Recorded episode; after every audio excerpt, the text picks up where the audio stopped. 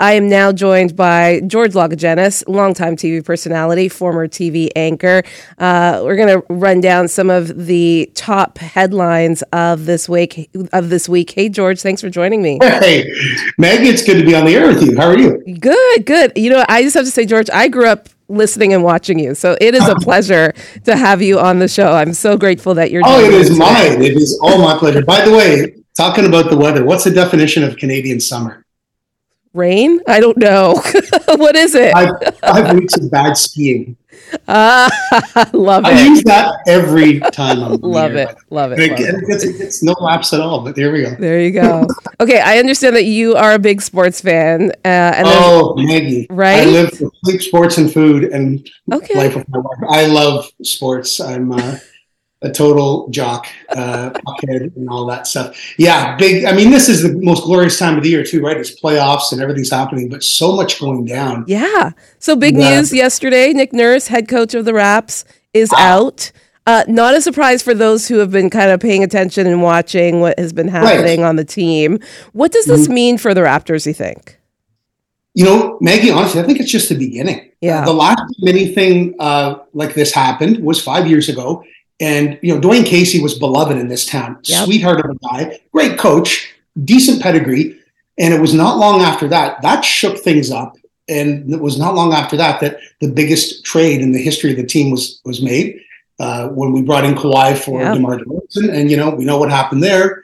Chip, uh, the Raptors went on to win that championship, and you know the thing is they've kind of been resting on that for a while. You know the nostalgia, but the shine is worn off. You know, and it's it's a win now league, and somebody had to go, and it was likely going to be the coach first. He's going to land just fine, right? There's all this talk that he's probably going to end up in Houston. Yeah. They need a coach. Still got a year left on his eight million dollar a year contract, so he leaves with cash. We got in the wrong line of work. Clearly, you right?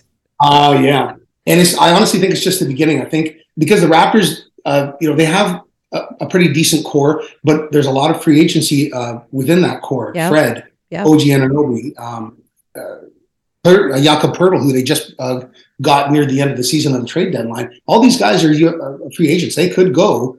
I don't know if anybody's untouchable in the Raptors. You know, I'm a I'm, I'm a Siakam fan. I'm an OG and an Anunoby fan, but they have to do something I think dramatic and change the culture because that was those were the words right that stood out to me in, in Masai Ujiri's press conference. Oh yeah, absolutely, and to me too. And. And- it's not working right now. Yeah. And when Masai said that he didn't enjoy watching Raptors Mm-hmm. basketball this season, I think he put his finger on something that all of us were feeling. I mean, we are big basketball fans in our home, and we didn't watch that much Raptors basketball this season either. How did you Mm. feel? Did you did you feel like they were they had lost some of their passion?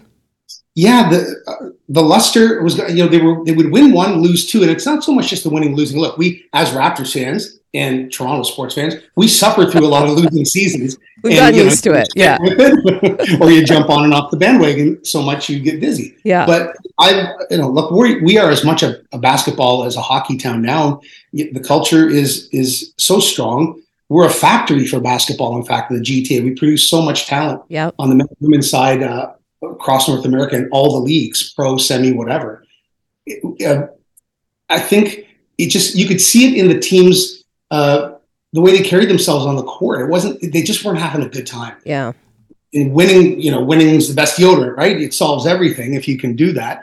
But there are teams that are basically struggling 500 that that squeaked into the playoffs that are doing really well now because they've got a they've got cohesion with the coaching staff, the management, and the players on the floor. So it's yeah, something's got to change. And and again, it's been four years since the the championship, right? It's nostalgia, but we, it's time to you know stumble forward. Yeah. People have moved on. We need to as well. We need to be a winning team as well. Okay, let's talk about the Leafs. So, found this Ah. interesting. Uh, Angus Reid study uh, found that one quarter of Canadians say Toronto has the best chance of winning, uh, while close to the same number, twenty three percent say uh, Edmonton Oilers are the team to bring Ah. the cup back to Canada. Um, Three percent choose Winnipeg uh, as being uh, a winner. Obviously, jumps up to thirty percent Manitoba fans. Uh, is this the year for the Leafs? Oh boy, you're asking a guy who's been waiting a long time, and this fan base shell shocked, right? I mean, it's just been this culture of losing. Yeah. People freak out at this time of year. The fan base is very fragile. It's been 19 years for anyone that's not aware out there in uh, Radio Land that uh, the Leafs have gone past the first round. 55 years since they won a cup. Look, Maggie, I, I come from a household where you either cheered for the Leafs or get out of here. and I I'm an old dude, and I've got a picture somewhere in my sister's photo album of me in diapers still when the Leafs won their last cup. My dad holding me up with a stubby beer in his hand after they pulled it off in 67. So, you know, I was a two year old there. It's, it's, they have, look, they have the talent. They've had the talent for the last six years with this.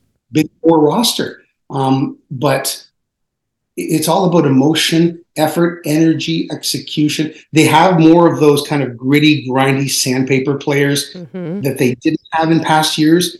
Uh, Rielly and uh, Schenn and Acciari. So they added pieces. Now they just got to execute right and forget the past. Have amnesia.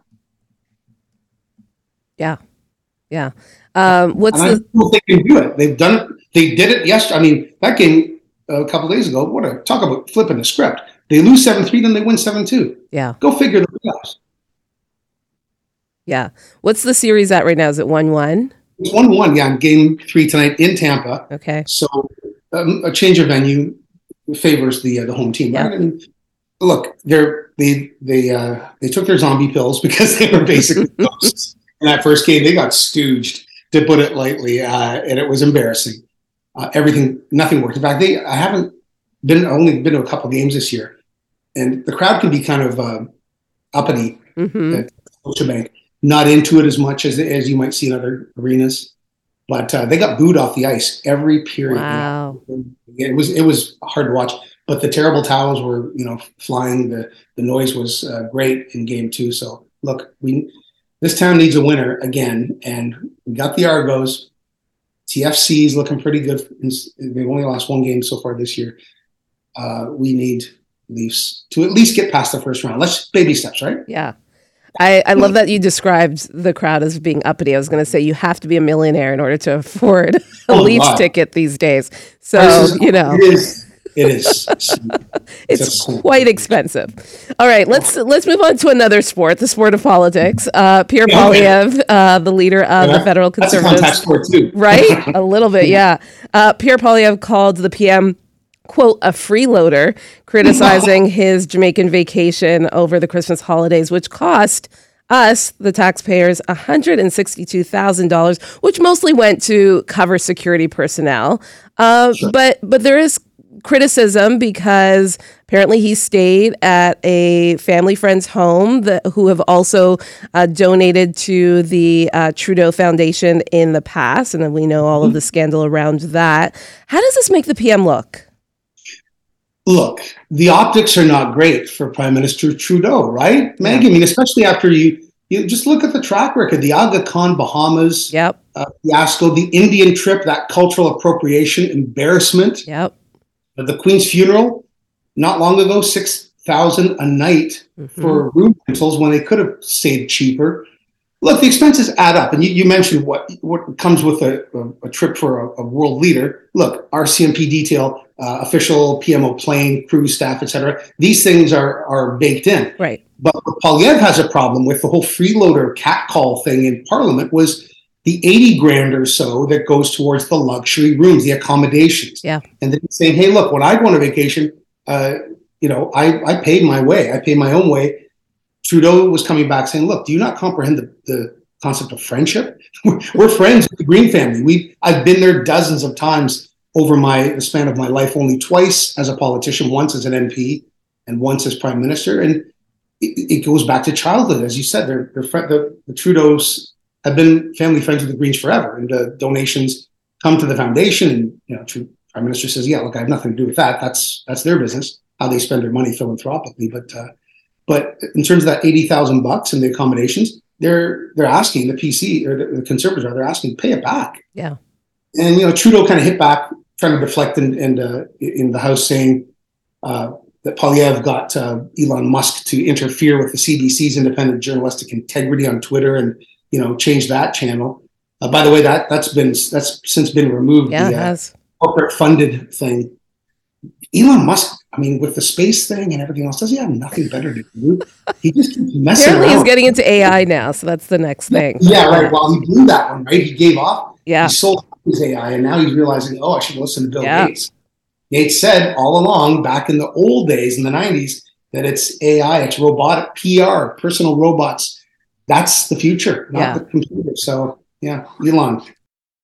Right. on, on the topic of ethics, the interim ethics commissioner has resigned, and this is after concerns arose that Martine Richard's uh, being related to Dominic LeBlanc, the intergovernmental affairs minister, uh, of which he was found guilty of breaking federal ethics laws in 2018 by the ethics commissioner's office back then. Uh, but the fear is that this can stop investigations from moving forward, like the one we just discussed, you know, the Jamaica trip. Thoughts on this? Uh, like i mean i feel like this is a really important job that we just need to we need to fill this hole. We need to have somebody in here because there continue to be uh, you know ethics concerns and issues over and over and over again with this government. Agreed. Yeah, well, for the time being, uh, Trudeau's travel uh, tally, Yeah. it's, it's going to be fodder for uh, the haggling in, the House of Commons because if the Conservatives want to pursue a, a, a formal probe and submit a request to the Ethics Commis- Commissioner for an inquest, it is going to have to wait. I mean, they can take they can take in the evidence, they can take in the information, and the office can look at it, but there'll be no decision because, as you said, the Ethics Commission has an a commissioner has an ethics problem. Yeah. Three weeks into the gig, I mean, this stuff writes itself. This is not the kind of thing we typically see in this country. These layers of of scandal. I mean, yeah, being the sister of the of the uh, intergovernmental affairs Mhm. minister, who himself, as you said, breached had a breach of conflict uh, of interest rules back in 2018. It just makes you wonder why this kind of stuff wasn't vetted ahead of time, and and what a what a waste of time. Three weeks into this into this job now, and they're going to have to start from scratch. Yeah. and there are people you know waiting in the wings that could do the job. But look, Mur- uh, uh, Dion was the last permanent commissioner we had, and and five a full five senior liberals were found in violation of ethics laws within that uh, tenure. That includes LeBlanc, Trudeau, Ng, Fergus, Morneau. Uh, this is this is absolute mana from heaven for the conservatives and for Pierre Poilievre, right? yeah This is the kind of stuff that he gets to pound the liberals with as he tries to uh, shore up his support and not just the party support across the country as we get ready for a potential snap election before 2025, but also his standing because he still trails Trudeau in terms of popularity as potential prime minister, but maybe not for long. Yeah, absolutely. I think uh, the fact that there have been uh, five senior liberals in violation of ethics laws. I know that uh, Mr. Dion had said uh, before he was leaving the role of ethics commissioner that he was open to doing one on one workshops with people so that they understood the ethics of being a senior leader in government. I mean, there is an there is an issue here when it comes to the liberals and being able to follow ethics and the laws uh, and the and the seriousness of the roles they play as senior members of our government. Indeed. And when it comes to the ethics commission job, the salary is being cut by 110K. So, you know, a lot of civil servants who already have a pretty cushy gig Mm, in terms of hours and it's pretty established, maybe maybe they don't want to get into this hot bath. yeah. It's not, you know, it's it's a boiling one, not a nice, comfy, warm one. Okay, uh, I was going to talk about the Science Center, but w- as you talked about that, I thought let's move to the to the strike. So over Okay. hundred thousand public service workers are on strike. Uh, they're asking for a thirteen point five percent wage increase over three years and flexibility to work from home. I don't know about you, but this sounds pretty cushy to me. Um, and, and not everybody is sympathetic uh, to this. I mean, the government has uh, pushed back and, and has refused the 13.5%, but has said that they would give no higher than 9% of a wage increase. Um, you know, just for, for our listeners' sake, uh, these work the majority of these workers earn between 50k and 75k per year. What are your thoughts on this? Look, yeah, it's 13.5% is what the union is looking for over five years, government offering nine. Yeah, Um, started at 22.5% Yeah. just before the talks. And so, you know, it was way up there. I mean, that was unrealistic. Look, the negotiations are, are at a standstill. There's no face to face bargaining that's happened since Tuesday. The union leader uh, yesterday in the press, Mark Briere, saying he's fed up. Uh, many workers who, you know, honestly, I think Maggie willingly joined the rank and file on the picket and passed Mhm. strikes, uh, other you know unions for other employment. Maybe a little bit anxious now, given inflation, uh, mortgage payments, the Mhm. economy, cost of living. Taking a look at what they make and what's going on in the world, and yeah, I, I agree with you. Maybe there, a lot of them are thinking maybe not the best time, and this could be reflected in this statistic. Only a third of members voted in the strike vote. Yeah. Uh, compare that to CUPE Ontario just last fall with the education workers. They had 80% of their membership come out to vote. Yep. So, you know, um, look, uh, the federal messaging is to remote workers, those remote union workers. Hey, if you don't want to join the picket, you can still log on, work, get your full pay. Uh, you know, it's a bit of a virtual end around to undermine the solidarity, but it could it could work. The NDP also, when it comes to back to work legislation, says we're not doing it. The conservatives have been sort of you know non-committal, so this could go on for a while. I don't I don't think it will. I don't think they can afford to because it's the largest federal public service work stoppage in over 30 years. Yeah, and it's impacting passport processing um, as well, which a lot of people are upset about. This is supposed to be one of the highest, um, you know, years for travel um, that we've seen post pandemic. Uh, so, you know, just the impact on this will be significant. Okay, let's move on to the Science Center. We all know of the province's plan now to move the Science Center to Ontario Place. Uh, the people of Flemingdon Park were not consulted, as well as Thorncliffe. I think they should have. Uh, This just makes sense. This is just like 101 teaching of like if you're going to move something as significant from a community that is a source of people coming there, transportation, so forth, then you should consult the people that live in the community. That seems like a no-brainer to me. How about you, George? It sure does, but you know what? Uh, Ford administrations, going back to uh, the late Rob Ford and City Hall and brother Doug, are not known for uh, keeping uh, necessarily keeping their word on consultations and and uh, public deputation.